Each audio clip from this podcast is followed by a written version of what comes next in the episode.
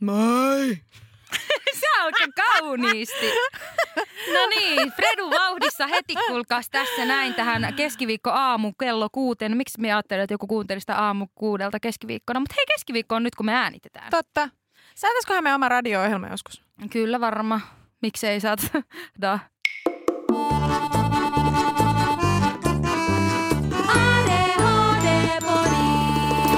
Moi, mä oon Fredrika Hei, me on Ringa. ja tämä on ADHD-podi.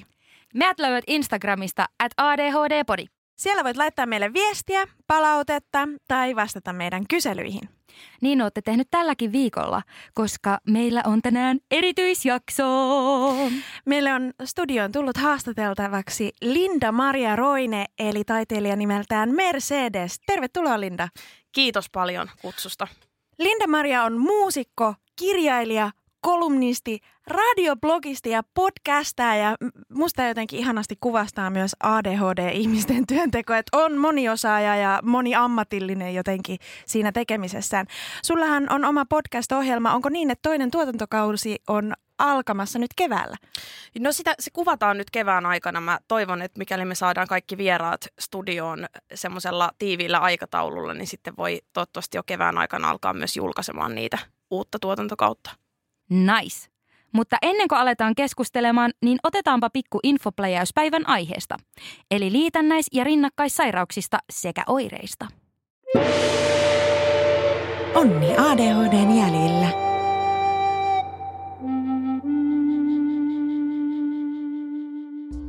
ADHD tulee harvoin yksin.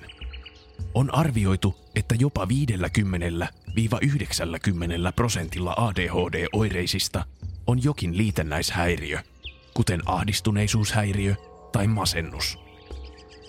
Muita liitännäisiä ovat esimerkiksi uni, käytös- ja syömishäiriöt, pakkooireinen häiriö eli OCD, päihdehäiriö sekä traumaperäinen stressihäiriö.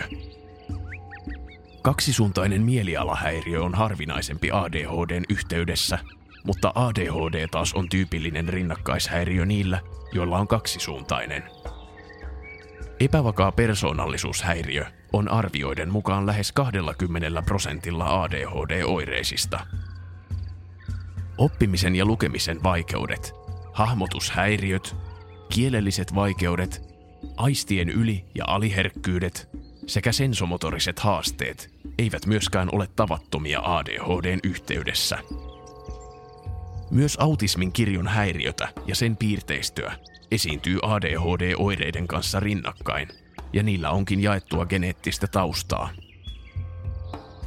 Geneettisen alttiuden lisäksi hoitamaton ADHD voi yhdessä ympäristötekijöiden kanssa lisätä joidenkin liitännäishäiriöiden riskiä. Moni hakeutuu hoitoon muiden psykiatristen oireiden vuoksi, ja taustalta saattaakin löytyä hoitamaton tai jopa diagnosoimaton ADHD. Lisätietoa liitännäisistä saat käypähoitosuosituksista.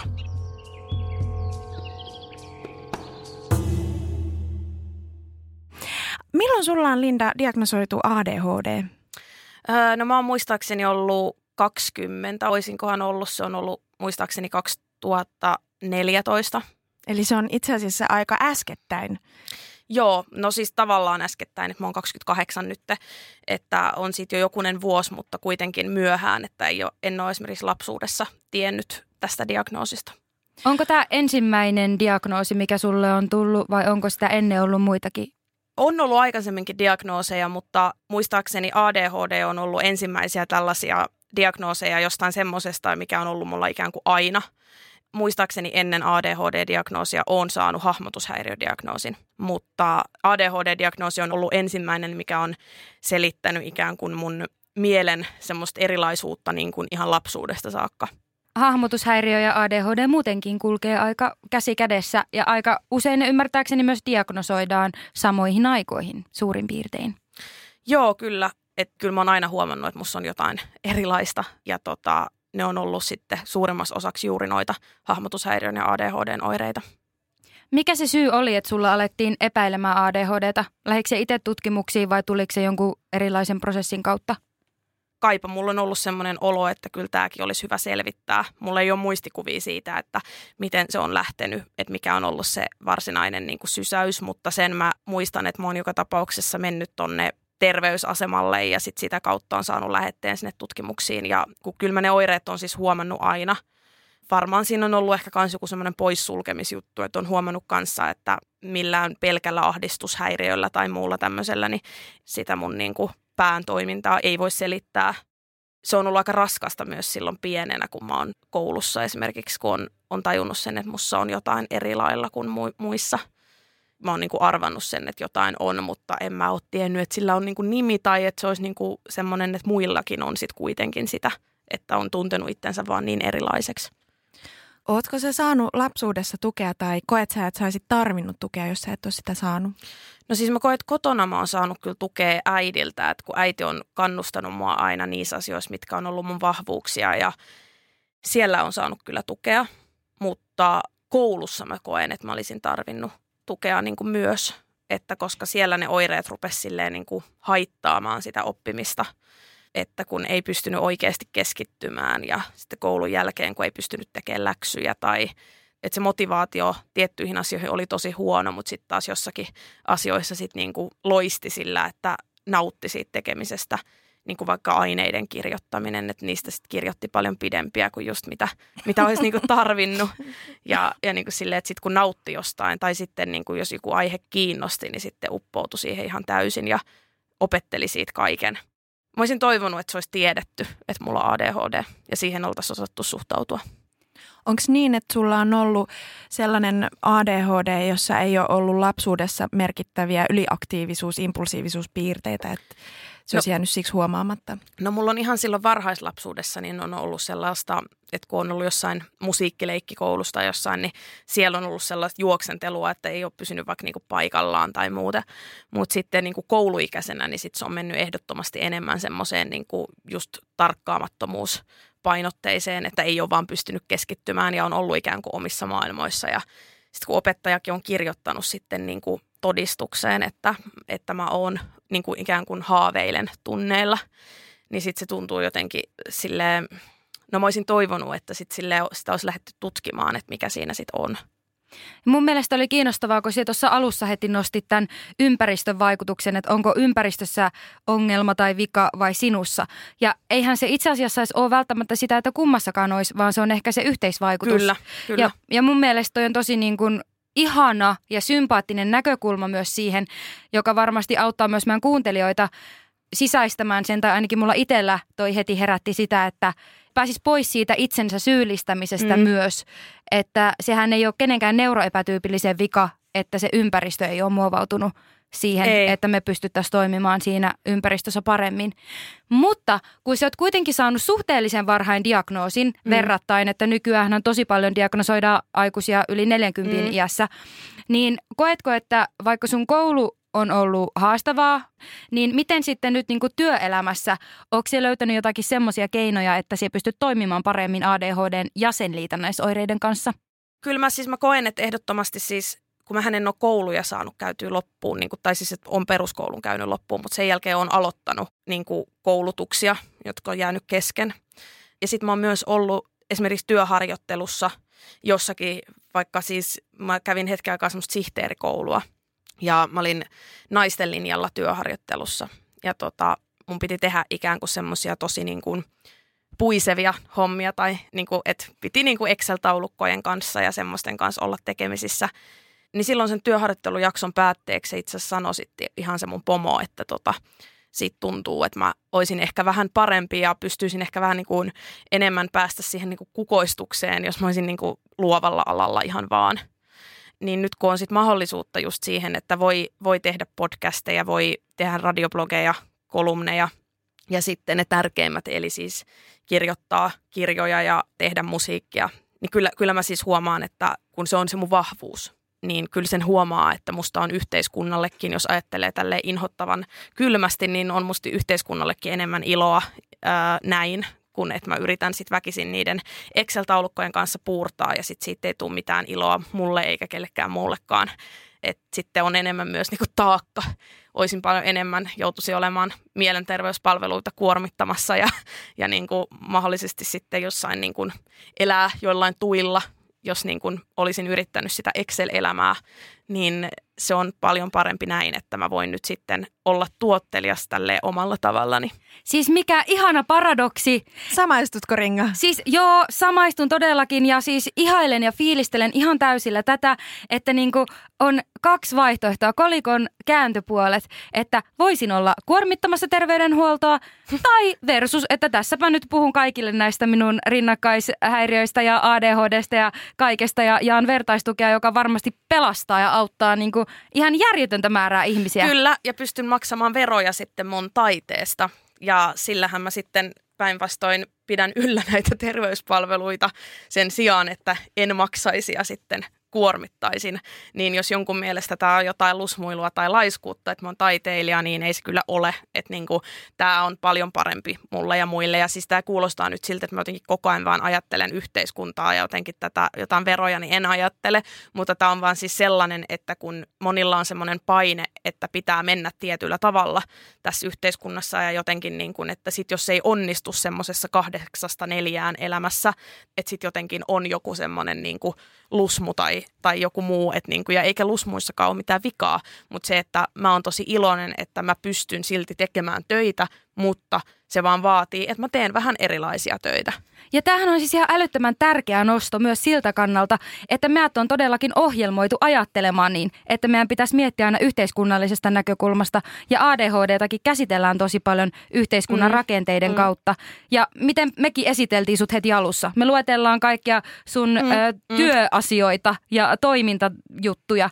Ja mehän voitaisiin niinku puhua ihan muista asioista myöskin. Että mitä kautta ihmiset...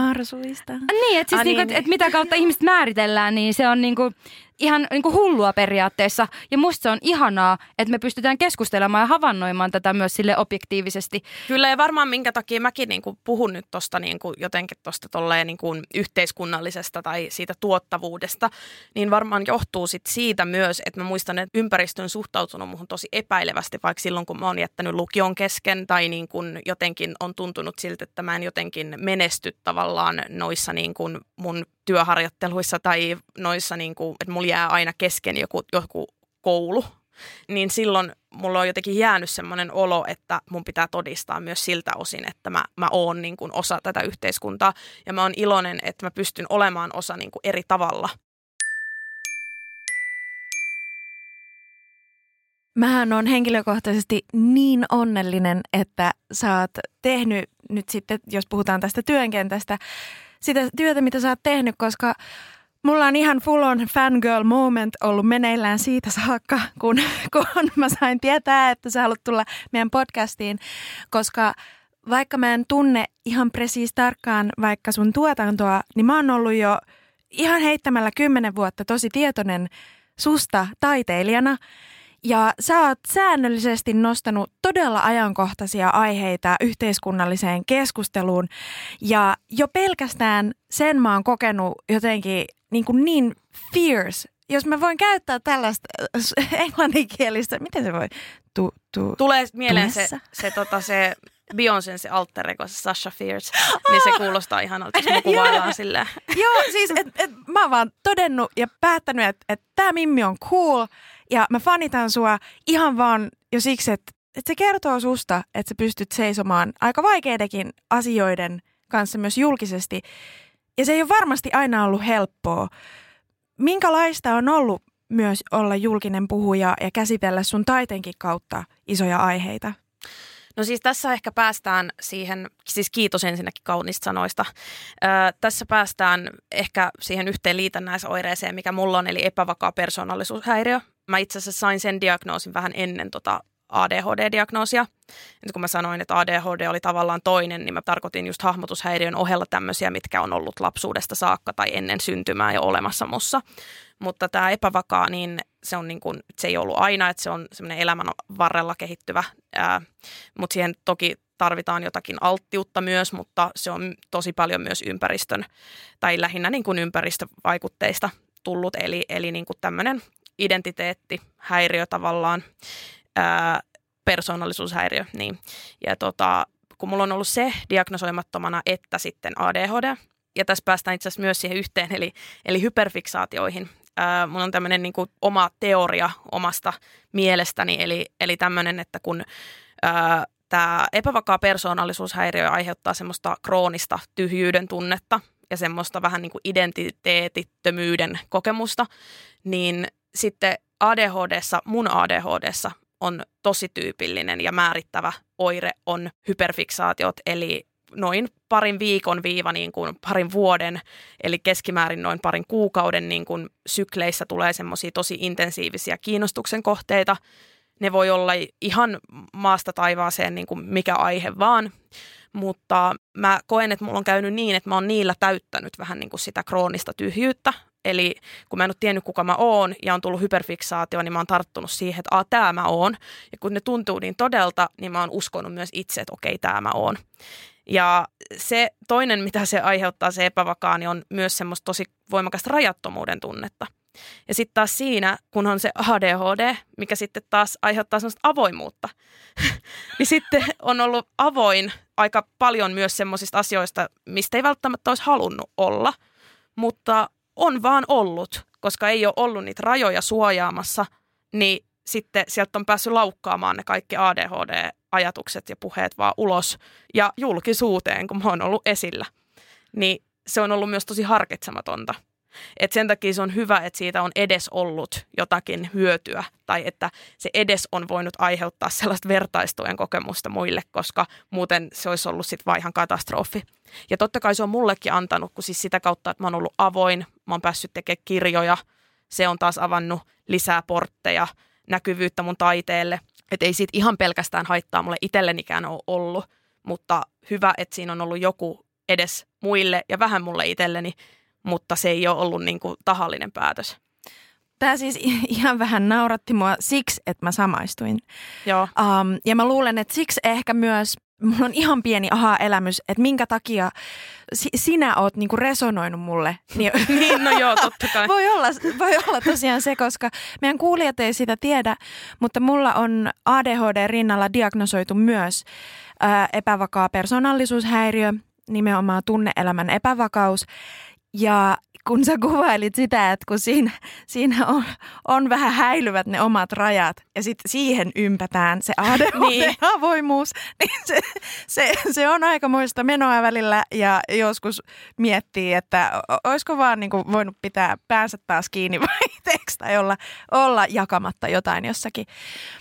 Niin siksi mä varmaan samaistun itse asiassa myös suhun, koska... Se voi hyvin olla. Se voi hyvin olla ja se on ihan hyvä myös olla tehnyt niin kuin, että mä oon tehnyt itsestäni tämmöisen niin kuin kävelevän esimerkin sit siinä mielessä, että tavallaan, ää, ja se on myös hyvä ihmisille, ketkä ei samaistu tai ketkä ei tiedä noista diagnooseista, että nekin sitten ymmärtää sen, että kaikenlainen avoimuus ei välttämättä ole semmoista harkittua ja semmoista, että haluan olla vertaistukena, vaan se voi olla myös jonkinlaista oireilua. Ei tietenkään aina, mutta kyllä mä nykyään huomaan sen eron, jos mä haluan itse kertoa itsestäni jotain, kun sitten silloin uran alussa, kun on mennyt vaan semmoisella niin kuin hyperfiksaatioaallolla, että nyt mä haluan näyttää itsestäni tällaisen kuvan, koska mielestäni olen tämä – ja sitten mä oonkin puolen vuoden päästä silleen, että ei hemmetti, mä en ollutkaan toi, ja nyt ne on laittanut sen Wikipediaan. siis tämä kuulostaa niinku ihan älyttömän radikaalilta myös tämä kuvailu, mitä teiltä molemmilta tulee. Semmoinen tietynlainen ristiaallokko. Ja te molemmat ansaitsette mitallin tässä. Nyt tällainen mielikuvitusmitali ojennettu teille molemmilla, että olette näin pitkään elämässä selvinnyt. Ja samalla siis ihan kamalaa sanoa, että mulla on semmoinen olo, niin kuin mä olisin lapsi karkkikaupassa, kun mä pääsen nyt tutustumaan tälleen lähietäisyydeltä ja kyselemään näistä asioista teiltä. Että meillä on kerrankin aivan täydellinen tilaisuus vähän pohtia, että mikä erottaa diagnooseja toisistaan ja onko sillä väliä, mikä on mitäkin diagnoosia, mikä kehittyy, mikä on äh, synnynnäistä. Ja sä oot hyvin tässä viitannut ja avannut pikkasen jo tota ADHDn ja epävakaan eroa. Me kysyttiin myös Instagramissa, että mitä kuuntelijat haluaisi tietää, niin juuri tämä teema nousi sieltä. Eli mikä on siis ydin? Mikä erottaa epävakaan persoonallisuushäiriön ja ADHDn toisistaan?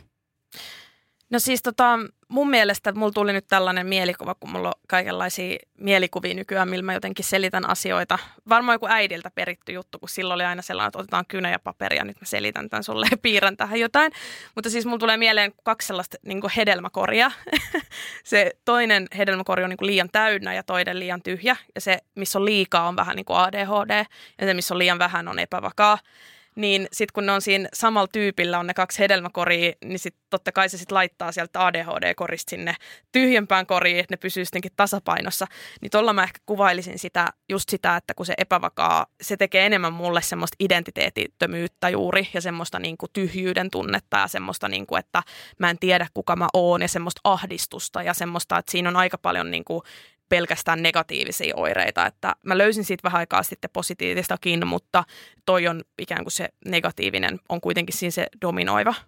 Mutta sitten taas ADHD, niin siinä on tosi paljon myös ikään kuin semmoista pirskahtelevuutta ja semmoisia hyviä puolia. Ikään kuin välillä tulee vähän liikaa asiaa, välillä tulee liikaa jotakin just fiksaatioita niin sitten niitä voi lisätä sitten siihen epävakaan hedelmäkoriin ja sitten niistä tulee niin kuin ikään kuin tasaisen näköistä. Ja kaikki on silleen, että onpas siinä hienot hedelmäkorit ja oikeasti siellä, siellä on ihan tota kaos meneillään.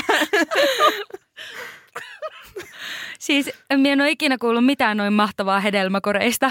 Tämä oikeasti valaisee ihan älyttömän paljon. Vertaiskuvallisuus Hyvä. toimii ihan täysiä ainakin meikäläiseen. Sun äiti vaikuttaa myös aika siistiltä tyypiltä. No on siis, no luojan kiitos, se on ollut noin siisti tyyppi, niin sit mä oon tässä jotenkin jokseenkin järjessäni.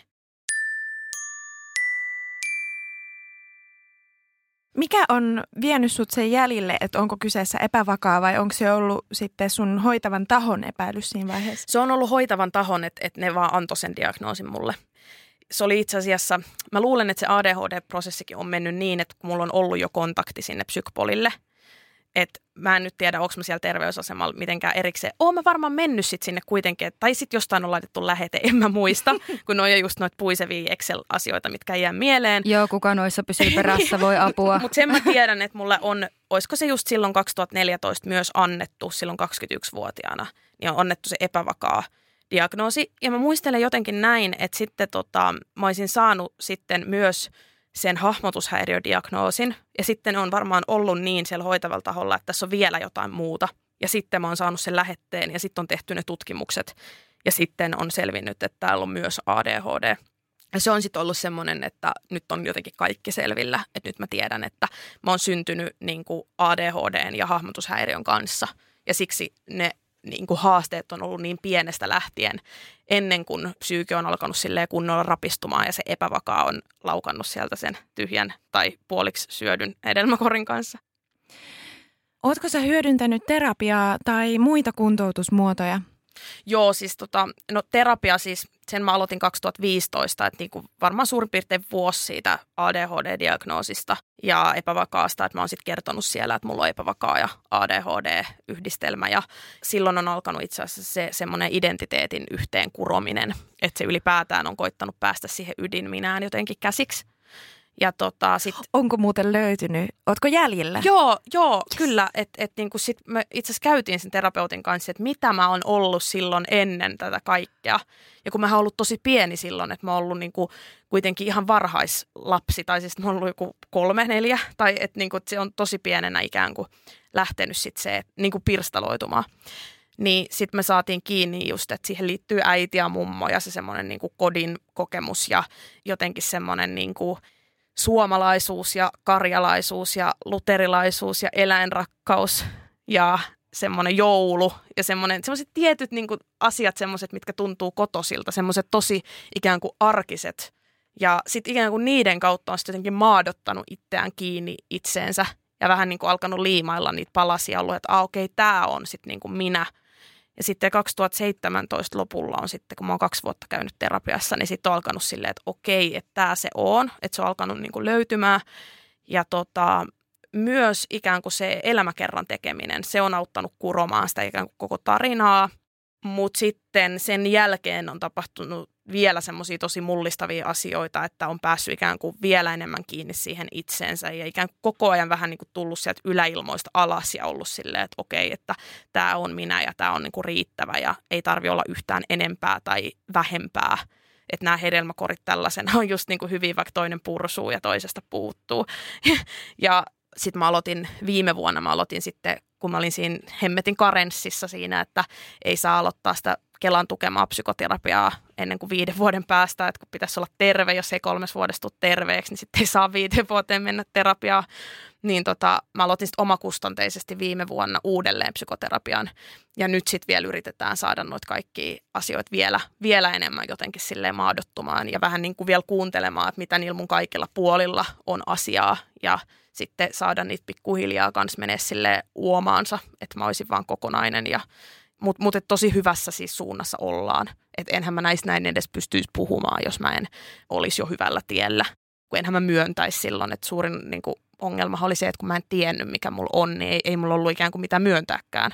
Että en mä voinut sanoa, että mulla on joku ongelma, koska kaikki näytti vaan siltä, että mä oon tosi avoin ja tunnen itseni – Siis tämä on, tää on niin kiinnostavaa, koska esimerkiksi just Fredu on mulle ö, ollut aina esimerkki sellaisesta ihmisestä, joka on jotenkin tosi vahva, selkeät mielipiteet ja todella selkeä persona. Ja Joo. siis sama mielikuva tulee susta. Niin, niin se, on tiedän. niinku, se on todella jännittävää, että niinku, ö, onko siinä sitten joku sellainen että onko se itselle tärkeää se jotenkin se määrittely, että kuka minä olen, vaikka se ei perustuiskaan mihinkään todelliseen. No eikö siis mä ainakin siis on luullut aina, että se on minä.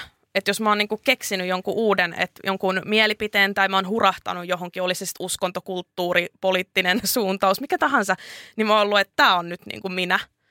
Niin totta kai sitä ihminen haluaa esitellä itsensä. mutta en mä voinut sille mitään, että se ei sit olekaan ollut minä, mutta mä oon luullut niin. Siis mie rakastan teitä. Ihan oikeasti. Tää on niin uskomatonta. Mie siis, mie toimin nyt täällä sin yksinäisenä niin pelkkä ADHD-diagnoosi äänenä äh, siinä, että tota, tää on siis sen takia mun mielestä todella hullun tai hurjan kuulosta, koska mulla on niin ADHDn kautta ollut toki tosi samankaltaisia fiiliksiä siitä, että en kuulu vaikka joukkoon mm. tai yhteiskuntaan ja on toki paljon sellaisia liitännäisoireilua myöskin, mutta sitten taas ainoa, mikä mut on ehkä niin pelastanut tässä maailmassa ja yhteiskunnassa, en tiedä tosin onko tämä ADHDlle tyypillistä, mutta on semmoinen autenttisuus ja luottamus itseä kohtaan siitä, että ainoa asia, mitä minä tässä maailmassa tiedän, on se, että minä on tämmöinen ja minä en niinkö muuksi muutu ja niinkö tavallaan, että vaikka minä on silleen, että ei, minä on ihan pihalla ja minä on ihan persestä ja mistä ei tule mitään ja kuka minä on ja mitä minä haluan tehdä, niin silti se niinkö ainoa asia on syvä luotaava tunne siitä, että mm. minä vaan oon. Mutta on tosi hienoa oikeasti ja siis niinku, toi on tosi mahtavaa, koska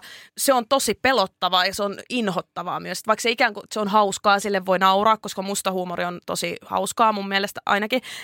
Mutta se, että oikeastihan siis ne, ne kokemukset sit kun on tajunnut, että ai okei, okay, to, toikaan en ollut minä, okei, okay, niin nehän on oikeasti tosi silleen rikkovia. Siis ihan todella radikaalia. Ja, ja varsinkin joo. se, että mikä sitten tekee jotenkin pelottavaa, on just se, että kun mä oon kertonut vaikka tässä viime aikoinakin puhunut ihmisten kanssa siis siitä, että mä oon luullut olevani jotain, ja sitten mä en ookaan.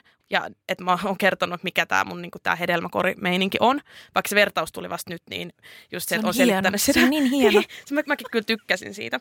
Niin tota, sitten ne on ollut ihan silleen, että oikeasti, että kun mä oon aina just, mä oon niin monilta kuullut ihan tosi nuoresta saakka, että ne on ollut silleen, että ne on ihailu aina jotenkin sitä, kuinka mä oon ollut niin itsevarma ja just jotenkin mun mielipiteitä, että mä oon ollut niin suora ja jotenkin semmoinen, sitten mä ihan, kun se on joltain tosi semmoiselta repaleiselta ajalta, jonkun niin kuin mielikuvan musta, niin mä oon ollut, ei hemmetti. Sitten kun sitä ei voi niin kuin sekoittaa tavallaan semmoiseen just esittämiseen tai valehteluun, koska se on niin kuin tietosta. Että sehän on sitten niin sitä, että nyt mä tiedän, että mä keksin jotakin. Tai nyt mä otan tämän roolin päälle, että nyt mä näyttelen. Mutta kun se pointti on just vähän niin kuin, että jatkuvasti on semmoista roolipelaamista, mutta se rooli luulee, että se on niin totta. Niin, niin, se on sitä autenttista olemista. Niin. Ja, ja tämä mua just ihan hirveästi puhutteleekin. Ja aloin tuossa nytten omalla keittiöpsykologiallani miettimään, että minkä takia justiinsa mulle tulee semmoinen vahva identiteettiolo heistä, kenellä on ADHD ja epävakaa, niin johtuuko se sitten just tästä, että siellä on sekä että tavallaan olemassa. Eli tämä, mistä me kuvailin omalla kohdallani tämä ADHD, tämä, että olen juuri tällainen, mutta sitten kun se perustuukin siihen, että sä et oikeasti tunne sitä Niin. identiteetin rajaa, niin se tavallaan kokemus siitä, että minkälainen ihmisenä olen, on vielä vahvempi kuin vaikka pelkällä henkilöllä, jolla olisi pelkkä epävakaa. Tämä on siis ihan täysin mun mutuilua, mutta puhun nyt ihan tällä empiirisestä kokemuksesta. No ainakin siis, kun mä tiedän jotakin ihmisiä, kellä on epävakaa, mutta ei ole ADHDta, niin ei mulla heistä tule semmoinen tosi jotenkin niin kuin vahva tai semmoinen persona, että toi on just tommonen. Että enemmän heistä tulee vähän sitten semmoinen ehkä häilyvä, että mä en ole ihan varma, mitä tämä on. Just näin. Niin olisiko se sitten toi kombo, mutta siis että tässä on niinku ensimmäisen kerran mäkin tapaan niinku ihmisen, jolla mä tiedän, että on molemmat.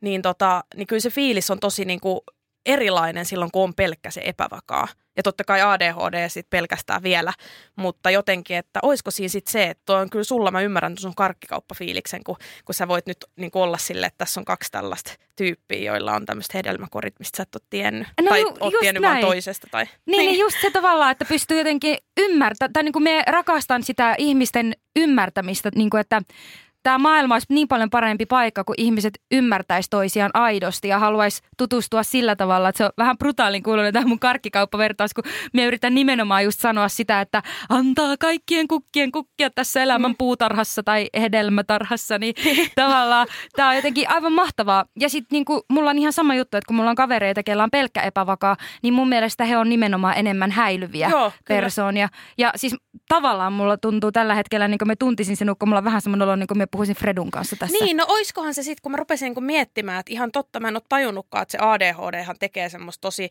että on niinku tosi voimakkaasti kokee semmoista intohimoa siihen, että mitä kokee olevansa. Niin nyt mäkin vasta jotenkin ekan kerran tajusin, että sehän siinä varmaan on ollut ihmisille vielä vakuuttavampaa, totta kai, että kun mä oon aivan täysillä uskonut siihen, niinku, että tämä on minä. Ja lisätään siihen joku hyperfiksaatio, että Niin, on ottanut kyllä. selvää kaikesta Kyllä. siihen asiaan liittyvästä. kyllä. Ja on aika vakuuttava. Ja kun ne on aina niin. oikeastaan ollut mulla oikeastaan vielä hyperfiksaatioita, minkä perusteella mä oon esitellyt jonkun uuden minän. Ja sitten kun mä oon oikeasti, siis mä oon mun perheellekin siis kertonut vaikka jostakin uskonnosta, että tää on niinku nyt se niinku mun juttu. Ja kun mä oon ollut niin vakuuttava, ne on tuntenut mut hyvin ja nähnyt, että mä oon tosissani, eikä niin, että mä niinku esitän jotain. Niin totta kai se on ollut varmaan kaikille ihan tosi outoa sekä niinku julkisuudessa että jollekin haastattelijoille, että nyt mä oon ihan niin kuin, että en se ollut minä. Ja sitten ne oli ihan, että no kyllähän sä nyt ihan olit siinä tosissasi ja vakuutit. Ja no niin, olin. Tämä keskustelu on mulle ihan mieletön seurata, koska sä sanotat mulle ymmärrettävästi paljon sellaisia asioita. Mä oon täällä heiluttanut tätä tämä kättä tai niinpä alleviivauskättä vähän väliä, koska mä saan ymmärrystä itsestäni tämän keskustelun kautta. Joo. Se on ihan mieletöntä. Tosi hyvä, tosi hyvä. Mennään vähän tuohon hyperfiksaatioon. Joo. Mitä se on? Miten se eroaa hyperfokuksesta vai eroaako se siitä? Kyllä se eroaa, kun hyperfokus on käsittääkseni sitä, että johonkin tehtävään vaikka uppoutuu moniksi tunniksi tai johonkin niin kuin asiaan, että se on enemmän sellaista niin kuin intensiivistä niin kuin ajan käyttöä tai semmoista uppoutumista, mutta hyperfiksaatio on vähän niin kuin pakkomielle. Se on niin kuin ADHD-tyypillinen. Vähän muistuttaa myös niin kuin autismin kirjolla olevilla on näitä erityismielenkiinnon kohteita. Niin tosi samantyyppinen, mutta se ero hyperfiksaatiosta sillä, että ADHD-ihmisillä on tyypillisesti lyhyempi kestosia ja niitä on elämäaikana niin kuin paljon, kun taas autismin kirjon ihmisillä on monesti niin kuin yksi tai kaksi tai muutama ja ne jatkuu niin kuin tyyliin koko elämän. Et mulla esimerkiksi on ollut, on niitä yli sata ollut mun elämän aikana semmoista tosi intensiivistä. Ja ensimmäinen on ollut joskus neljävuotiaana ja viimeisin on päällä nyt. Et niin kuin, ne on ollut, ja mä oon 28, eli tässä välillä niitä on ollut yli sata. Ja siitä voi laskea, että saattaa olla, että jonkun yhden hyperfiksaation parissa on voinut mennä monta vuotta. Ja sitten taas on ollut sellaisia, mitkä on vaikka vaihtunut niin kuin parin kuukauden välein. Mutta ne on aina ollut oikeastaan yhtä intensiivisiä. Joo, mullekin tämä hyperfiksaatio on todella tuttu asia elämääni. Ehkä jopa semmoinen määrittävä juttu.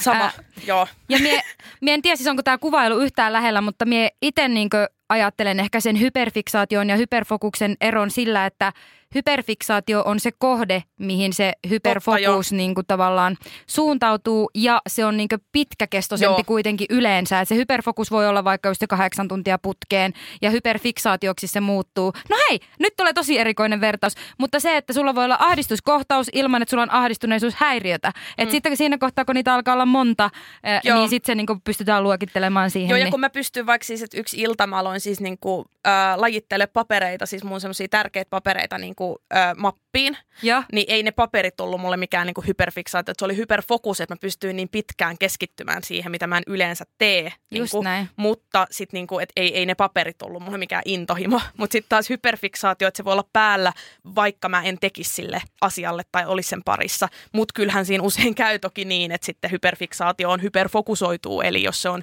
joku aihe, mistä on kiinnostunut sillä hetkellä, niin sitten siihen uppoutuu ja sen kanssa.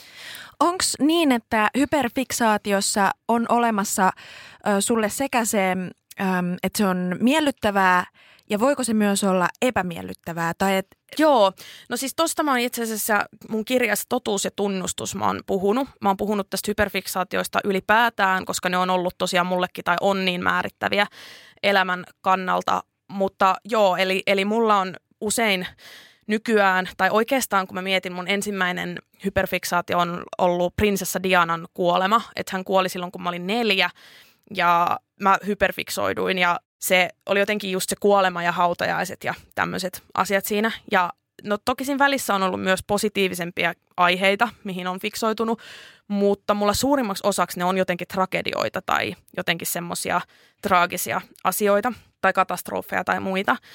Niin kun mä otan ne niin tosissani, koska se tuntuu niin todelta ja semmoiselta, että tämä on oikeasti nyt se asia, mikä mua elämässä eniten kiinnostaa ja mä uppoudun tähän täysin, niin sen takia se on myös henkisesti tosi raskasta. Et siis hyperfiksaatioiden takia mä oon niinku itkenyt just itseni uneen ihan kirjaimellisesti ja vollottanut, laittanut viestiä mun äidille, että voitko tulla mun luo, kun mä en kestä, kun tämä joku ihminen on kuollut, ketä mä en ole koskaan tuntenut.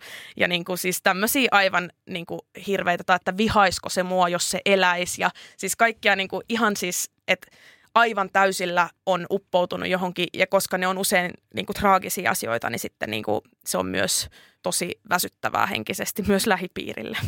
onko sulla jotain keinoja, joilla sä pystyt ottaa niin sanotusti lomaa siitä vai onko se niin joustamaton, että sit siinä mennään? Joo, ei siitä ei kyllä pysty ottaa. Et, et, tota, siitä mä tunnistankin sen oikeastaan, että se on hyperfiksaatio.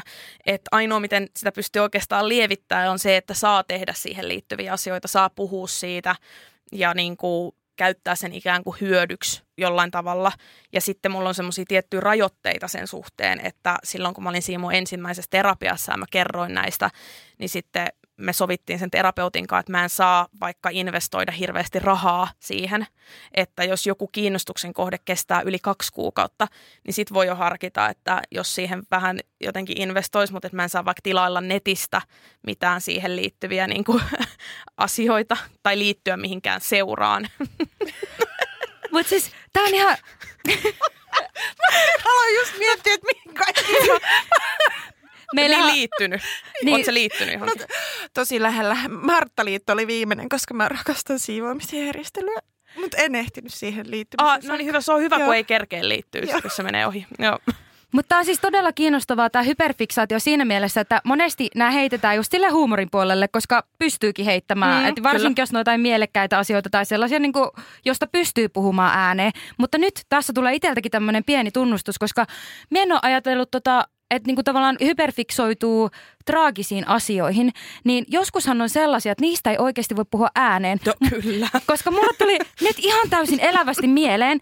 Mulla on ollut, no varmaan... Saatko tälle edes nauraa? Mutta Saa, jotenkin no saa, nauraa. hei täällä nyt saa nauraa. No todellakin saa nauraa. Mut siis Tämä on niin vapauttavaa jotenkin. ja, ja siis mulla oli ö, lapsena ala-asteella siis, no okei, mulla on aina ollut vaikea lukea kirjoja, jotka mua ei kiinnosta yhtään. Joku läksyt voi huo, mutta sen sijaan, mitä minä tein ala-asteella, niin siis ensimmäinen kirja, jonka muistan lukeneeni, on Kuusi suomalaista murhaa. Ah, okei. Siis Mitä ihmettä? nimenomaan, ja siis, mutta miten sä voit tollasista asioista puhua silleen? Joo, Kaikki no sun ei kaverit tätä. leikkii barbeilla ja sä oot silleen, joo tietysti kun tyttö, se palotteli vaimonsa ja pisti sen tonne niin kuin, Siis kato, mulla on tommosia kokemuksia kans lapsuus täynnä, joo. No niin, siis siksi me olinkin ihan Joo. silleen, että oh my, ja sen takia me kato, on ollut tehtiin sitä. koomikko Juuso Kekkosen kanssa semmoinen Hybristofilia-niminen näyttämöteos. Se oli viime syksynä tuolla Tampereen työväen teatterilla. Siellä mä puhuin muun muassa näistä lapsuuden näistä kokemuksista, että kun mä oon vääristä tilanteissa puhunut näistä. Ja enhän mä silloinkaan ymmärtänyt, mistä on kyse ja miksi mua nämä kiinnostaa. Mutta se on tosiaan niin, että mä saatan suhtautua tosi intohimoisesti ja omistavasti johonkin semmoiseen tosi traagiseen tapahtumaan. ja sitten ihmiset on ihan kiusaantuneina siinä, että hei, tämä ei ole nyt yhtään niin kuin, että tiedän vaikka jonkun massamurhaajan jonkun syntymäpäivän ja lempihajuveden, niin se on sitten ihmisten mielestä jotenkin erikoista. Joo, just näin. Siis ei sitä itsekään ajatellut. Tai siis sille, ehkä sen verran just on ajatellut, että ei kaikesta ihan ole puhunut ääneen, mutta niinkö, Siis tavallaan, että se on ihan ok, että me voin puhua jostain, että hei, löysin taas uuden lautalajin ja olen nyt käyttänyt koko kesän siihen. Sille ketä kiinnostaa kiviä. Mutta siis sille heti, jos me sanoo jotakin tuollaista, niin joka on sosiaalisesti epähyväksyttävää, epäkorrektia, niin sitten mm. se on heti semmoinen niin joku hälytysmerkki tai näin. Mutta siis se voi olla oikeastaan vaan hyperfiksaatio. Kyllä, ja sitten se tuntuu myös, siis mulla on tällä hetkellä tuosta Ukrainan tilanteesta hyperfiksaatio. Ja siinä mä oon myös kokenut sen jotenkin vähän niin kuin loukkaavaksi siis muun muassa, mä oon, no muistakin syistä, mutta esimerkiksi sen, että kun ihmiset on silleen, että se on jotenkin epäreilua, että jos aikaisemmin ei ole ollut niin kiinnostunut vaikka jostain tragedioista, mitä on tapahtunut kauempana, tai että jos on ollut sotatilanne kauempana, niin ei ole ollut yhtä kiinnostunut auttamaan kuin vaikka nyt. No mulla on kynnet nyt niin kuin kelta-siniset ja niin kuin mä oon todellakin niin kuin nyt tutustunut tähän tilanteeseen ja haluan auttaa, niin tavallaan se, että vaan siksi, että mä oon neuroepätyypillinen ja mä nyt olen saanut tästä hyperfiksaation ja siitä on maailmalle pelkkää hyötyä, koska mä pystyn silloin auttamaan myös hädänalaisia ihmisiä. Ihmisten ihmisarvo on totta kai sama, mutta se empatia, mitä tuntee, niin sitä ei pysty sitten taas kontrolloimaan. Että niin kuin mä oon tuntenut tosi semmoisia ihmisiä kohtaan empatiaa, ketä kohtaan tosi moni ei tuntisi, tai suurin osa ihmisistä ei tunne minkäänlaista empatiaa. Ja sitten taas niin kuin saatan tuntea tosi voimakkaasti, että sitten joku asia ei herätä musta semmoisia koska niitä omia tunteita ei voi kontrolloida, niin ehkä myös tämmöisestä hyperfiksaatio- ja niin kuin ADHD-näkökulmasta, niin mä ajattelen, että semmoinen, että pitää tuntea kaikesta samalla tavalla, on mun mielestä vähän ongelmallista.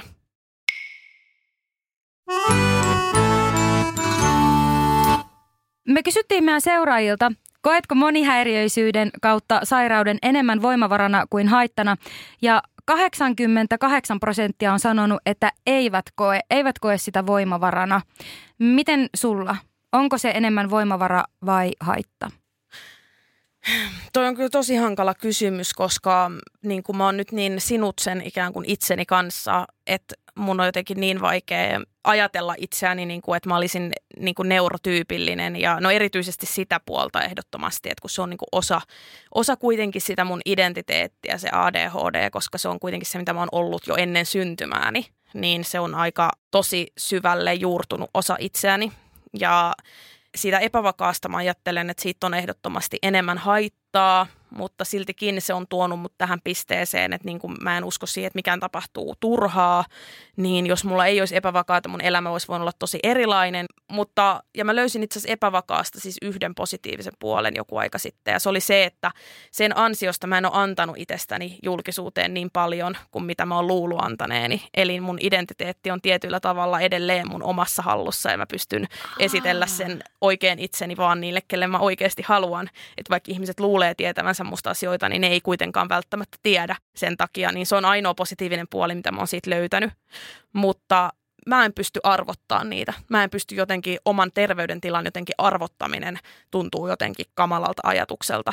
Että mä joko sanoisin, että se on tosi niin kuin hyödyllinen, että sit mä ikään kuin annan niille sairauksille tai häiriöille jotain kunniaa siinä. Tai että mä sanoisin, että niistä on jotenkin haittaa enemmän, koska mä en halua sanoa niin itsestäni, koska ne on kuitenkin niin vahvasti osa mun identiteettiä. Siis aivan ihanaa. Pois arvotuskulttuurista. Siis juuri näin. Helposti itselläkin tulee mietittyä tota, ja myös mikä on koko ajan pinnalla, teemat kuten ADHDn glorifiointi, ADHD voimavarana tai ADHD maailman hirveimpänä asiana tai minkä tahansa muun häiriön tai sairauden kanssa, niin sehän on just näin.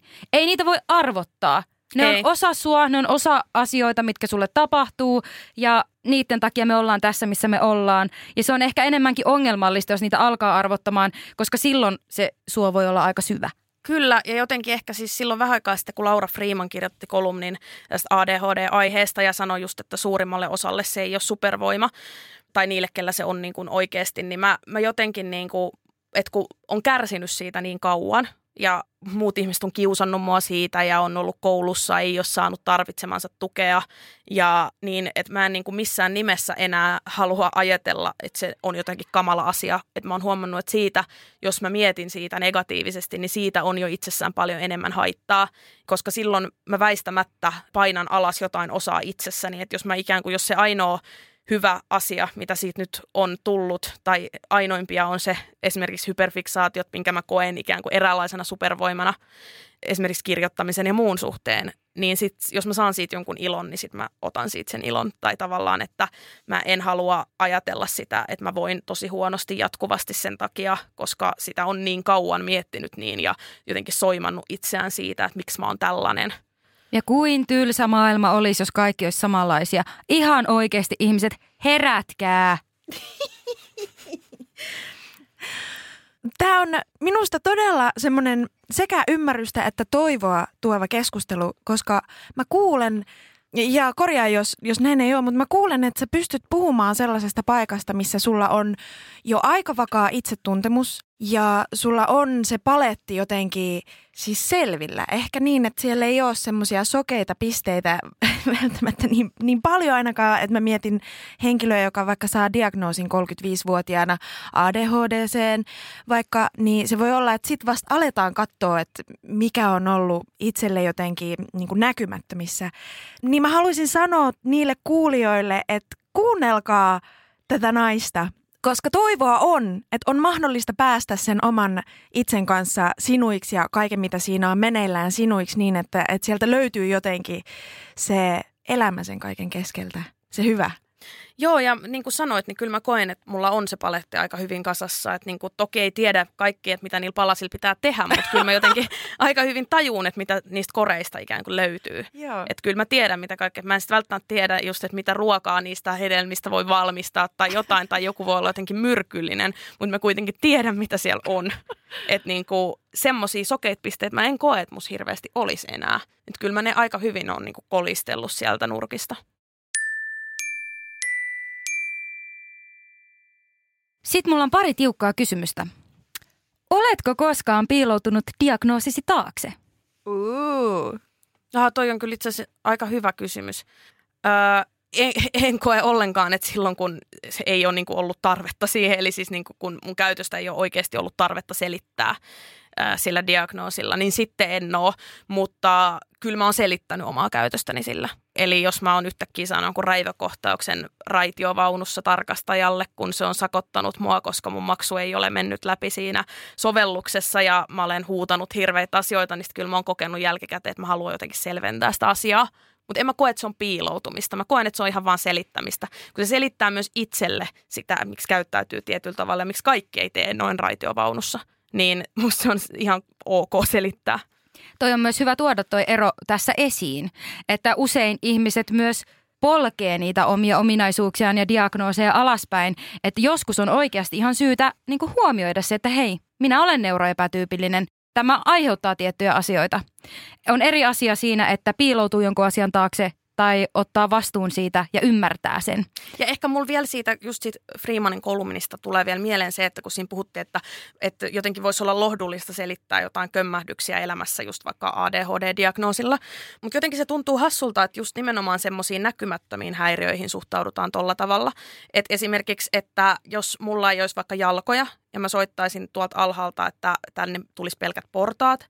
Ja mä soittaisin, että hei, mä en pääse tänne, että kun mulla ei ole jalkoja, niin se olisi aika luultavasti ihmiset ymmärtää, että mä en pakene sen asian taakse.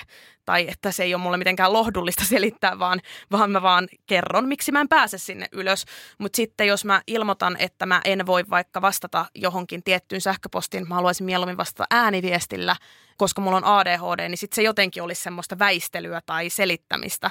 Niin mua harmittaa, että se asia on aina vaan silloin, kun puhutaan mielenterveydellisistä tai sitten niin kuin neurologisista häiriöistä, kun ikään kuin se ei ole jotenkin silmillä todistettavissa, että joku asia on päässä eri tavalla, niin sitten niin kuin se on jotenkin semmoista piiloutumista tai muuta. Kun mietitään, että noilla diagnooseilla siis ihan totta voi selittää asioita, mitä elämän varrella on tapahtunut, niin miksi niitä ei voisi käyttää siihen ja kertoa, mistä asiat on johtunut, vaan pitäisi vaan sanoa, että mä oon jotenkin nyt vaan huonompi ihminen tai jotain.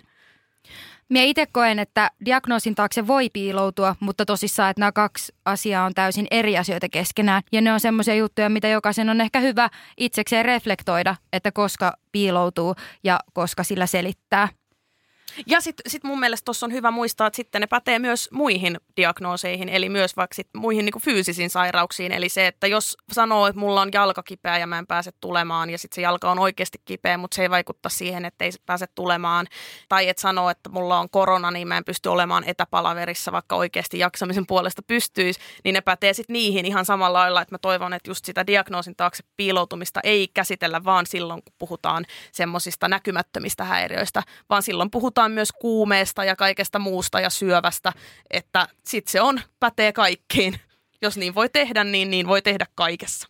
Kukapa Aamen. ei olisi saikuttanut joskus, kun onkin krapula ja se hirveä noro on iskenyt. Tai et, et, tämä on ihan totta. Hei, sori, mä en kyllä millään voi lisätä tuota välipimputusta tuohon, kun jotenkin ihan kauhea migreeni päällä. Nämä esteettömyyskysymykset on mua sitä henkilökohtaisesti lähellä, että mä koen, että hyvin toisenlaisella tuella mä olisin pystynyt opiskelemaan sellaisia aloja, mitä mä olisin halunnut. Niin tämä silleen vähän kaihertaa mun jotakin semmoista vähän katkeraa nappia, että mä en ole sit myöskään um, selviytynyt elämässä eteenpäin omillani. Tai että musta on aivan ihana tutustua jotenkin teidän kummankin elämään siten, että selvästi – se, että te saatte elää teidän näköistä elämää ja tehdä teidän näköistä työelämää ja selvästi te jaksatte niissä puitteissa ja joku osa mua jotenkin, mä en ole niinku päässyt sinne. Mm. Mä en tiedä, mitä mä tässä nyt avaudun, mutta... Avaudu vaan, kato, täällä saa avautua. no niin, siis... En ole hosti, mutta täällä saa avautua. Jos nyt puhutaan suoraan, niin mä oon täysin ja todella katkera. Uh, ihan kuka vaan nyt se syyllinen on siihen, että multa on jäänyt, mun mahdollisuudet on mä rajoittunut. ymmärrän hyvin, toi on ihan Mulla hirveätä. ei ole ollut niitä mahdollisuuksia. Mä koen ihan vilpittömästi niin. Ja joku osa mua haluaakin saada sen niin kuin diagnoosin suorastaan mun otsaan, että mä voin kävellä kyllä, sinne kyllä. jonnekin Sama. viralliselle taholle ja sanoa, että näetkö, että mä oon ollut esteellinen Sama, sama. Tämä on esteettömyyskysymys. Just, just toi, että siksi mäkin ehkä jotenkin niin kuin siis hermostun tuosta aiheesta, koska on just kokenut, että sitä ei ole otettu vakavasti. Ja jos mä oon sanonut, että mä en pysty tekemään jotain asiaa tai mä haluaisin tehdä jonkun asian toisella tavalla tai mä en ole vaan välttelyn vuoksi tehnyt sitä, koska se on tuntunut liian raskalta tai hahmotushäiriöt, no miksi et sä nyt teet tuota liikettä tuolla tanssitunnilla, niin se on vaan tuntunut niin jotenkin semmoiselta, että kun niitä ei ole tunnistettu, niin nyt sit korostetusti haluaa kertoa, että ne on johtunut siitä. Ja mä haluan vielä korostaa, että kun mä otin tuon jalattomuus onnettomuusesimerkki, että siis ehdottomasti mä tiedostan sen, että siis fyysisesti vammaisten oikeudet on siis retuperällään nekin, että niin kuin siis mä en missään nimessä tarkoitan niin kuin vähätellä tai tarkoita rinnastaa väärällä tavalla, että mä lähinnä tarkoitan vaan sitä, että vaikka ne oikeudet ei toteutuisi, niin kun ihminen pystyy todentaa jonkun asian, niin se näkee edes sen verran, että se on totta ikään kuin. Et, mutta sitten jos sitä diagnoosia ei mitenkään näe, niin silloin ihmiset voi oikeasti luulla, että valehtelee. Ja, ja se, että onko jokaisella nykyään tänä päivänä ADHD, no ei ole. Että niin kuin toikin mua ärsyttää siis niin, kuin niin paljon, että et no mutta kaikillahan se on niin kuin nykyään. Että tostakin mä oon riidellyt jotenkin niin paljon. Nämä on varmaan just tämmöisiä aiheita, että nämä jotenkin vie tämmöiseen niin kuin raivostustilaan, koska niistä on jotenkin joutunut niin paljon taistelemaan omalla kohdalla. Ja sitten nyt jotenkin ollaan silleen, niin ja, niin ja se vielä sitten Freemanin kolumnista, siis mä, siis mä tunnen hänet henkilökohtaisesti ja siis hän on tosi hyvä tyyppi, että mä, huom, mä oikeasti otan kantaa vaan pelkästään niin kuin kolumniin, en, en siis hänen mitenkään niin kuin ihmisenä vaikka nyt on kolmesti sen nostanut, mutta kun tämä liittyy ADHD sen ihan vaan siksi, että siitä kun sanottiin, että siinä, että se olisi sosiaalisesti hyväksytty diagnoosi, niin, niin en kyllä näe sitä. Ensinnäkään siis sen takia, että kun sitä ei oteta vakavasti monestikaan, että niin kuin sanotaan, että no ei se voi vaikuttaa tai että se ei ole todellinen tai se on keksitty tai jotain muuta.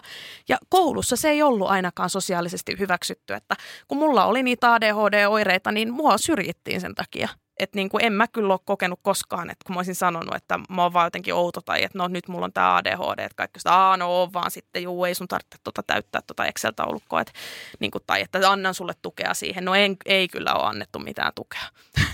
En itsekään nyt halua vertailla niitä siis siinä mielessä toisiinsa, että niin kuin miten, no miten se tässä nyt nostitkin, mutta haluan kyllä kompata tätä ihan täysillä, koska minä olen elävä esimerkki tästä, pystyn puhumaan täysin kokemusasiantuntijana. Eli mulla on rakenteellisia vikoja selässä niin kuin silleen oikeasti aika pahoja synnynnäisiä. Ne ei vaikuta mun arkielämään siinä määrin, että tarvisin jotain niin kuin apuvälineitä esimerkiksi. Mutta kun puhutaan vaikka tästä ammattipuolesta, niin aina mun adhd liittyen on jotenkin silleen, että no sä oot kuitenkin älykäs, että sä voit tehdä sitä, tätä, tota ja, ja niin kuin, ö, rauhoitu ja tee sit, tai siis sille, no just näin, niin kuin, että sitä alennetaan ja se on jotenkin semmoinen, että siitä huolimatta mun pitäisi pystyä selviytymään ihan täysillä. Mm. Mutta sitten kun joku ihminen kuulee, että mulla on selässä äskolioosi, korostunut ä, lordoosi ja vaikka ja mitä, niin sit se on heti silleen, että miten sä teet sirkusalaa? Et, et, sä voi, et sä voi lähteä opiskelemaan sirkusalaa ja että niinku kauhea, miten sä kestät tota. Silleen, öö, no hyvin, just sen takia, että me liikun, me pystyn niinku tekemään niitä juttuja. Mm. Mutta jotenkin tavallaan, että heti kun se on fyysinen todennettavissa oleva asia, niin ilman, että minä itse edes otan sitä esiin, niin se on niinku jotenkin nähdään esteenä tai semmoisena hyväksyttävänä syynä siihen, että okei, no ehkä sun ei sit kantti tehdä tätä mm. niinku fyysistä juttua. Mm. Mutta sitten taas just tämä henkinen, että kun sitä ei näe, vaikka niinku aika monet tietämättä, että mulla on diagnoosi, niin tunnistaa sen heti, että no toi on tämmöinen ADHD, mutta ihan sama. Mm-hmm. Että mm-hmm. Silti sen pitää pystyä kaikkeen, mihin me muut pystytään. Niin todellakin allekirjoitan ja komppaan. Puhutaanko vielä hahmotushäiriöstä? Miten hahmotushäiriö näkyy sulla?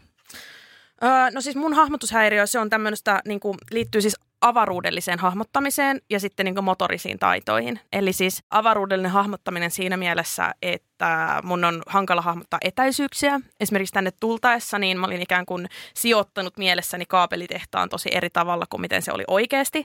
Ja sitten myös, että se on ihan tosi hankalaa, että niin kuin suunnat ei hahmotu siinä, että kun tämä oli muuttunut, tämä miltä tämä paikka näytti siitä, kun mä oon viimeksi ollut täällä, niin sitten se näyttää, että mä oon ihan vieraassa paikassa, vaikka mä tiedän, että mä oon tullut siihen metrolla. Mä tiedän, että tämä on ihan niin kuin linnun reittiä päästäisi ihan samaan, mistä mä oon tullut. Ja niin kuin, sit mä oon joskus Tukholmassa, mä oon niin kuin, siis luullut, että höötorjet, mikä on siinä tosi lähellä keskustaa, semmoinen tori, että höötorjettia ei vaan enää ole olemassa, että höötorjet on laitettu jonkun hupun alle, kun siinä oli joku pressu jotenkin sille eri tavalla, miten sitä ei, mä olin, että täällä ei ole enää höötorjettia, joten mä en voi nähdä mun äitiä höötorjetin kulmalla, niin kuin oli sovittu. Ja niin kuin noi vaikuttaa tosi paljon siihen, mitä mä löydän paikkoihin, ja oikeastaan, kun mulla on tosi visuaalinen muisti, niin oikeastaan valokuvan laittaminen vähän niin kuin joka suunnasta siitä paikasta, mihin mä oon tulossa, niin se on semmoinen, mikä auttaa tosi paljon, että semmoinen niin just linnuntien tai pelkän kartan hahmottaminen on aika mahdotonta, että suunnistus ei ole oikein onnistunut koulussa.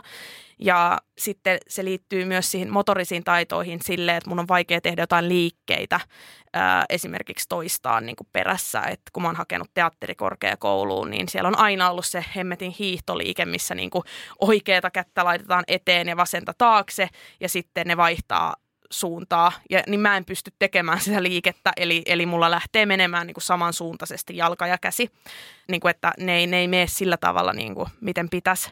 Ja tanssiminen, peilikuvaliikkeet, se oli yksi, mikä niissä testeissä oli silloin, kun testattiin tota hahmotushäiriöä, niin mun piti tehdä perässä, kun se teki se ohjaaja, niin jotakin liikkeitä käsillä vaikka, niin mun piti toistaa ne, niin mä olin toistanut ne sitten ikään kuin väärinpäin. Että niin kuin noin ne vaikuttaa ja vaikuttaa siis tosi paljon just geometrian ymmärtämiseen, fysiikkaan ää, ja sitten just liikuntaan. Ne on ollut mulle hankalat aiheet koulussa tai aineet ja matikkaan Toi on mun mielestä kiinnostavaa, että sanoit, että sä oot visuaalinen ja vähän niin kuin valokuvaa muistityyppinen ajattelu. Joo. Ja silti on niin kuin haastavaa ymmärtää avaruudellisuutta, olipa hieno sana, mutta siis kun minä samaistun tohon, siis minä en koe mitään motorisia haasteita itselläni, mm. vaikka törmäilen tosi paljon eri paikkoihin ja tämmöistä kaikkea, mutta mun suuntavaisto on siis aivan susi huono, siis jotain Joo. aivan käsittämätöntä. Mien, mie oikeasti eksyn kotona suurin Joo. piirtein, mutta sitten kun mulla on toi sama juttu, että et sitten taas koen olevani aika hyvä siinä, että me pystyn piirtämään asian vaikka eri puolelta, että jos mulle sanotaan, että piirrät tämä tieto tietokone, mm. miltä se näyttää tuolta, niin minä pystyn sellaisia asioita hahmottamaan. Mutta m- miten sulla sitten tämmöiset jutut toimii? No en pysty oikeastaan just tohon, että piirrä toisinpäin. Mä muistan, että on ollut just noita tonkin tyyppisiä tehtäviä jossakin, että on pitänyt vaikka jotain kuvioita piirtää tai arvata jotenkin, että mikä näistä kuvioista on joku tietty. Ja siis itse asiassa kun kysyttiin silloin alussa, että mitä tukea mä oon saanut, niin mä oon, mä oon myös päässyt, siis mä oon ollut autismisäätiöllä, mulla on ollut semmoinen kuntouttaja, arkivalmentaja siellä, mikä on ollut niin kuin ADHD-ihmisille tarkoitettu semmoinen valmentaja. Ja tota, mä kävin siellä niin kuin kerran viikossa silleen, että mä sain sen. Ja tota, myös semmoisissa ADHD-ryhmissä on käynyt. Mutta toi on ollut yksi, mistä on ollut paljon apua. Että mä muistan, että sit me käytiin sen, sen valmentajan kanssa siis ihan niin kuin, ö, kaupungilla ulkona. Ja sitten mun tehtävä oli jotenkin kertoa, että me mentiin jonkun talon taakse. Ja mun tehtävä oli kertoa, että miten me päästään tiettyyn paikkaan sieltä. Ja harjoiteltiin ihan silleen konkreettisesti sitä. Mutta tämän takia mä en ole esimerkiksi ajokorttia hankkinut, koska mä, jos se kun mä oon siinä auton kyydissä, niin mä en pysty jotenkin sanomaan, että mihin pitäisi jotenkin mennä, että jonnekin pääsee ja siinä on niin paljon asioita, mihin pitää kiinnittää huomiota. Että mä luulen, että siinä toi hahmotushäiriö ja ADHD ei ole paras mahdollinen yhdistelmä ja turvallisin ehkä ei ole. Joo, navigaattori kyllä pelastaa mun elämä ihan täysin ja mulla ei edes ole hahmotushäiriö ainakaan Joo. diagnosoitua, niin mutta toi on siis yksi asia, toi siis toi hahmotushäiriö, että siitä on kiusattu tosi paljon ja se on vaikuttanut mun itsetuntoon tosi, tosi hu, niin kuin hirveällä tavalla, koska siis koulussa siis mulle naurettiin siis niin paljon siitä liikuntatunneilla esimerkiksi, kun mä tein jonkun asian eri tavalla. Ja mä oon edelleen niin epävarma kaikessa, että mä en pysty kuntosalille menee yksin, että mä odotan, että mä pääsisin niin kuin jonkun kanssa kuntosalille. Että mulle voi monta kertaa näyttää ensin, miten ne laitteet toimii, koska mulle ei ole ikään kuin, mut puuttuu se, mikä on jo itse asiassa 13-vuotiaana todettu, mihin ei sitten koskaan sen enempää kiinnitetty huomiota, mutta ää, nuorisopsykpolilla tehtiin semmoista tutkimusta ja siellä selvisi, että mun just avaruudelliselta hahmottamiselta mä olin niin yhdeksänvuotiaan tasolla 13-vuotiaana. Ja siinä oli just se, että vaikka jos mulla annettaisiin joku kello, joku taskukello ja mun pitäisi vaikka purkaa se ja koota, niin mä en välttämättä siihen pystyisi. Tai annetaan joku ihan muu, joku paljon simppelimpi esine, niin mä en välttämättä tiedä, mitä sillä pitää tehdä. Eli just se, että jos mä menen salille, niin mun on hirveän vaikea päätellä, mitä jollain laitteella voisi tehdä. Että jos musta tekisi jonkun sketsin, niin siinä olisi just niin, että mä oon ihan väärinpäin jossain polkupyörässä siellä, koska mä en vaan jotenkin näe ikään kuin, ellei joku tule näyttämään, miten sillä tehdään. Niin eli sun käytännössä pitää opetella ulkoa sen Joo. laitteen käyttäminen. Joo. Et kyse ei ole siitä, että sä hoksaat sen laitteen, vaan kyse on siitä, että sä toistat sitä niin kauan esimerkin kautta, että sä opit kyllä, sen ulkoa. Kyllä, kyllä. Ja sitten se saattaa unohtua, jos menisi vaikka puoli vuotta, että mä en ole koskenut siihen laitteeseen, niin mä en välttämättä tiedä. Kaikki kahvinkeittimet, kaikki tämmöiset vaatii ihan hirveästi sitä, että mä opettelen ja joku näyttää ja sitten mä teen perässä, että muuten mä saatan rikkoa jonkun kahvinkeittimen, koska mä oon alkanut niin työntää jotain kapselia sinne jostain ihan väärästä. No miten sitten, kun sietät myös musiikkia, niin osaako nuotit? En.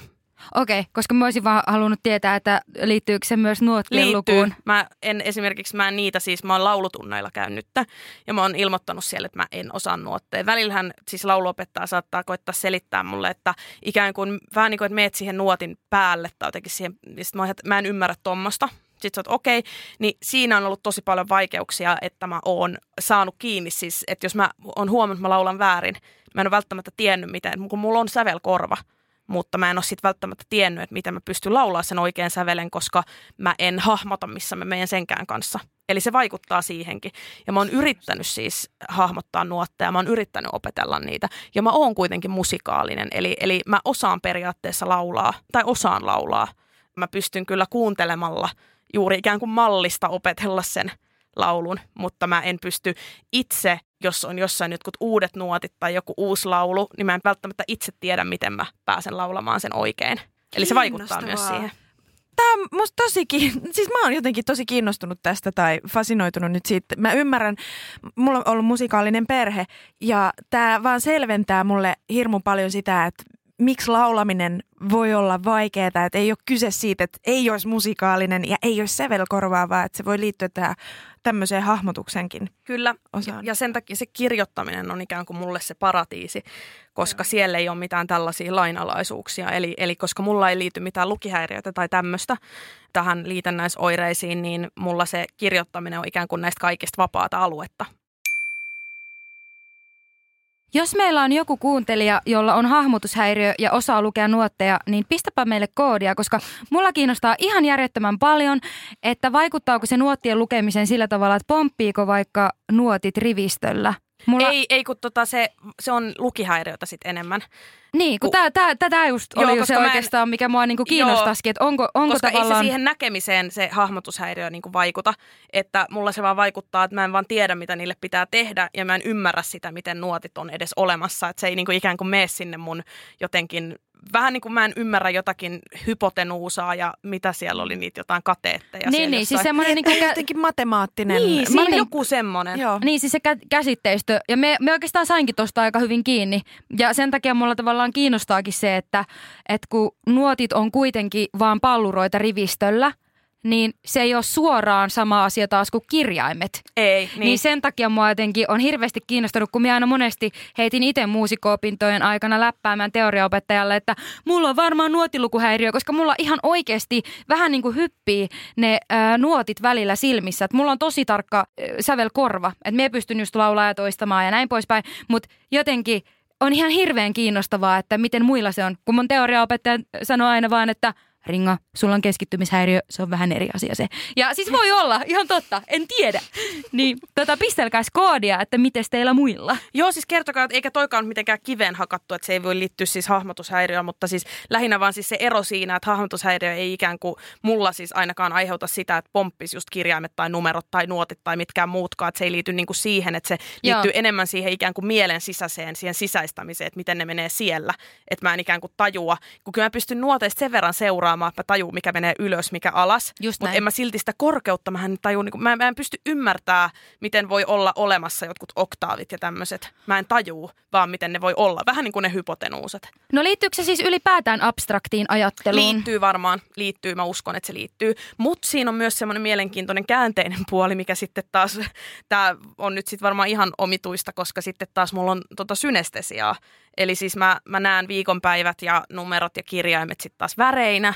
Ja sitten vuosiluvut menee mulla semmoisena selkeänä janana, että mä pystyn näkemään, missä on tapahtunut mitäkin. Ja Mun tekisi aivan hirveästi mieli nyt alkaa nörtteilemään tästä asiasta, koska mulla on tässä niinku ollut semmoinen niinku mielenräjäytys meneillään, kun on kuunnellut näitä teidän juttuja, niin on ajatellut just, että onko jollakin tavalla hahmotushäiriössä kyse siitä, että ei näe affordansseja, mitä elämässä on. Eli vaikka just jos on kahvikuppi, jossa on tommonen hakanen, niin affordanssi on se, että ää, siitä ottaa kiinni, että mikä Siihen tavallaan liittyy, luontaista joo, niinku tehdä kyllä. sille. Niin jos ei ole tavallaan Kyllä. näitä semmoisia ihmiselle luontaisia äm, Si- toi just tapoja nähdä sitä. Siis toi on Joo. just tota, että sen takia mä en pääse paikkoihin sisään, vaikka kun mä en näe sitä ovikelloa.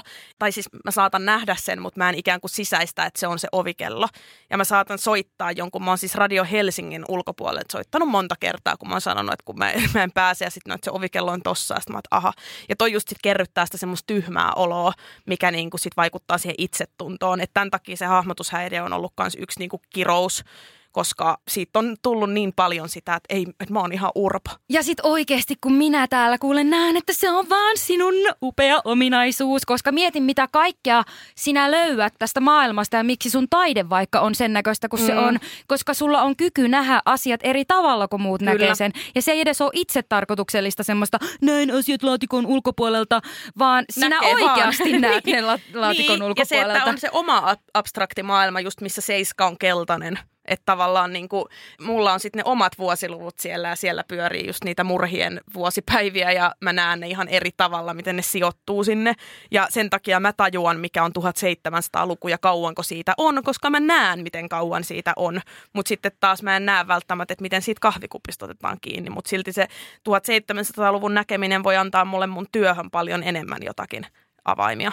Ah, ihana. Me rakastan tätä keskustelua. Me on kanssa niin, niin kuin synestesia in my life full HD. Ai, sulla on täys. kans? Joo, joo, on todellakin. Mis, mitä sä näet, mua kiinnostaa vaan, jos sä sen verran voit sanoa. No mulla on siis kans tää just aika perinteinen just nämä numeroitten ja värien sekoittuminen. Jotkut sävelet on No, kans sulla on, vaikka ka- sulla on värejä. sävelet. Joo, mulla ei, mä en niitä näe, mutta... Joo, mutta mulla ei ole kaikista. Mulla ei ole kaikista. Mulla on enemmän ehkä intervallit, vaikka pieni seksti on mun mielestä ehdottomasti violetti. Jotenkin niin tämmöisiä juttuja. Mutta sitten mulla on myös semmoinen, että mulla niinku se synestesia menee myös keholliselle tasolle. Että jos mä vaikka kuuntelen musiikkia, niin mulla saattaa hävitä kehon äärirajat, että mä en enää tiedä, että mis, mikä on musiikkia ja missä minä olen. Sitä on tosi outo selittää Joo, joo, ei kun mä pääsen ollut. kiinni. Joo, siis mulla on pelkästään niinku ikään kuin visuaalinen ja verbaalinen se, et, mut, mut niinku, et toi on tosi mielenkiintoista. Ja just se, että teidän nimet siis näkyy mulla kans just niinku väreinä, kun mä rupesin nyt miettimään jotenkin teitä. Ja mitkä meidän värit on?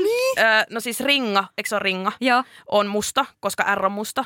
Ja sitten Fredrika on oranssi, koska F on oranssi. Ja sulla on siis samanvärinen nimi kuin mun marsuilla, eli, eli Frida ja Frank, koska he, he, he on oransseja myös, niin, niin tota, sä oot samanvärinen. Ihanaa, Frida ja Frank, niinkö? Joo. Ihanaa, minkä ikäisiä on Frida ja Frank? Frida on vähän yli vuoden ja Frank täyttää kohta neljä. Ah, minkä ikäiseksi marsut muuten elää keskimäärin? No keskimäärin äh, ehkä 3-8 tai 3-7 ehkä suurin piirtein, että suurin piirtein siinä 6-7-vuotiaana. Joo. Et Elvis Marsu eli vaan tota kolmevuotiaaksi. Oh. Elvis, oh! Niin, niin. No Meitsi Elviksellä on itse Elvistä. samanvärinen nimi taas sit kuin sulla ringa, koska, Yes! koska Elvis on myös musta nimi, kun siinä on se E-kirja ja se on musta. No. Mä oon, joten, mä oon siis odottanut koko jakson ajan, että me saadaan kuulla sun marsuista lisää. Ihan siis siksi, mä oon hiljattain, mulle on itselleni tullut koira hiljattain ja se on tuonut niin paljon hyvää mun elämään semmoisella arkisella tasolla, että mä en pysty edes selittämään, miten onnellinen mä oon siitä, että mun kanssani elää joku eläin. Niin minkälaista sulle on elää sun marsujen kanssa?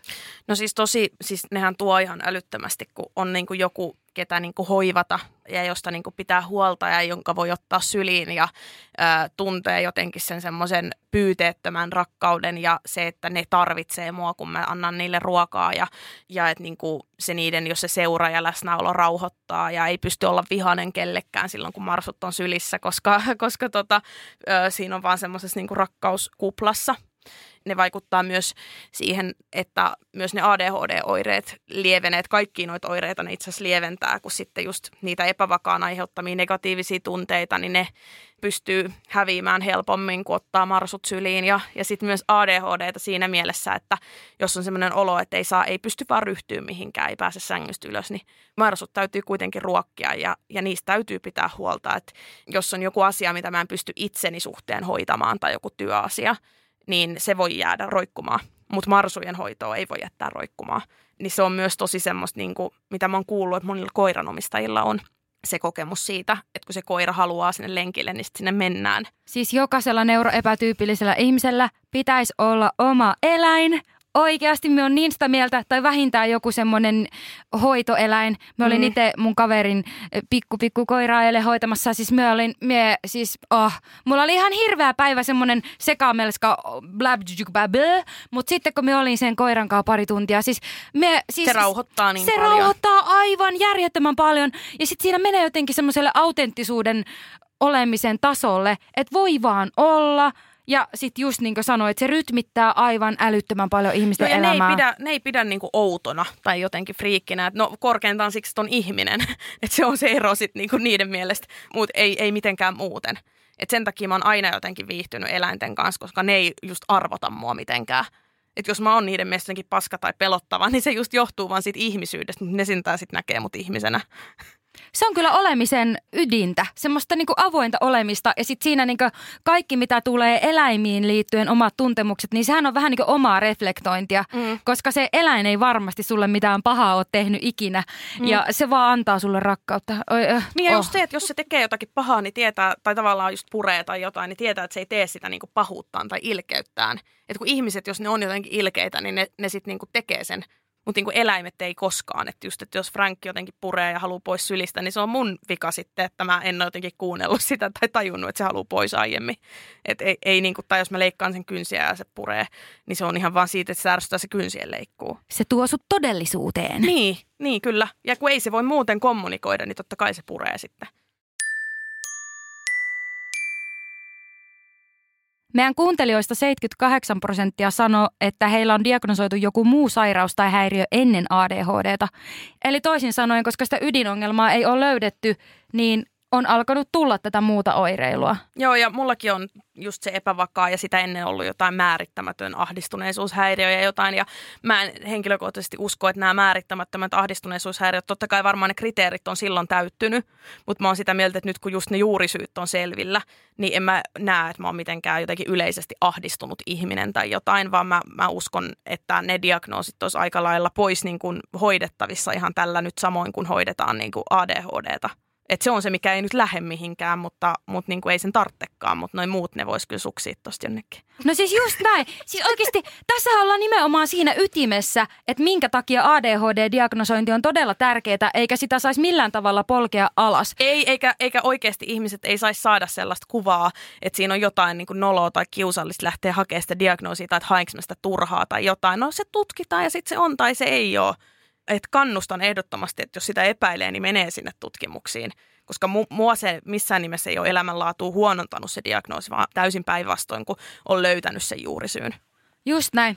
Ja minä uskoisin, että terveydenhuoltoa myös kuormittaa huomattavasti vähemmän, jos ADHD-tapaukset diagnosoitaisiin ajoissa, koska silloin ei tulisi niin paljon masennusta, ää, itsetuhoisuutta, kaikkia tällaisia asioita, mitkä johtuu siitä, että sitä ADHDta ei tunnisteta, vaan tukitaan ja pistetään Kyllä. pieneen koloon. Kun mä just toi, että vaikka kaikki rynnis nyt hakea sitä diagnoosia, ne ketkä sitä epäilee, niin se kuormittaisi silti vähemmän terveydenhuoltoa varmasti isossa kuvassa, koska ne sais sen hoidon, mitä tarvitsee ne ihmiset, eikä sitten tarvitsisi olla, onko mulla nyt taas joku ahdistus, vaikka kyse onkin siitä, että ne on ADHD-oireita.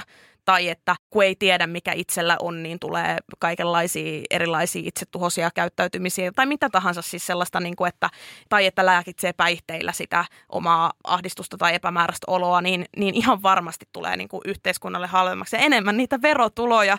Mä oon tällainen poliitikko täällä nyt, että, että niitä verotulojakin saisi yhteiskunta enemmän sitten, kun kaikki ADHD-ihmiset olisi hoidossa. Siis mä en ole ikinä ennen puhunut mistään veroista niin kuin missään. Mä en tiedä, mikä tämä nyt on. Siis ihan pakko sanoa, että mullakin on jo lähtenyt tämä Kela päälle. Että ajattelin itse tätä ihan samaa hommaa, että kitkä tähtäimisesti yhteiskunnalle paljon enemmän rahaa tuovaa tai ainakin vähemmän rahaa vievää. Ja sillähän ne ADHD-ihmiset pyörittää niitä omia terveyspalveluitaan, kun sitten tuo niitä verojakin, niin maksaa sitten itsensä takaisin. Niin, niin joo, se, se on niinku hyvinvointikysymys, että silloin kun pystyy maksamaan veroja, niin silloin tässä mittapuussa voi hyvin. On Niin, siis semmoista. kykenevä tekemään jotain, mistä sitä voi maksaa. Niin. Linda-Maria, mitä uutta on tulossa tai mikä projekti on nyt meneillään? Kolmas kirja ja kolmas levy. Ai yes! Yes! Niitä odotellessa. Minkäs värinen kolmonen oli? Punainen. Punainen. Punainen vuosi. Jännittävää. Kyllä. Um, onko julkaisuaikataulu vielä tiedossa tämän vuoden aikana? No ei, ei tuo ainakaan ennen kesää mitään uutta Joo. tämmöistä. Ikävä Joo. kyllä. Kolumneja tulee sinne kirkko- ja kaupunkilehteen, radiodeihin, radioblogeja ja sitten tulee omia podcastejakin, Linda-Maria podcasteet. Mercedes Virallinen kannattaa laittaa Instagramissa seurantaan, siellä mä infoon kaikesta uudesta, mutta kesän jälkeen, ehkä jo tänä vuonna ja sitten viimeistään ensi vuonna, niin tulee sitten uutta punaisia taideteoksia. Iloa ja paljon onnea matkaan tälle Kiitos. punaiselle vuodelle sitten, kun se Kiitos koittaa. samoin teille ja kuuntelijoille.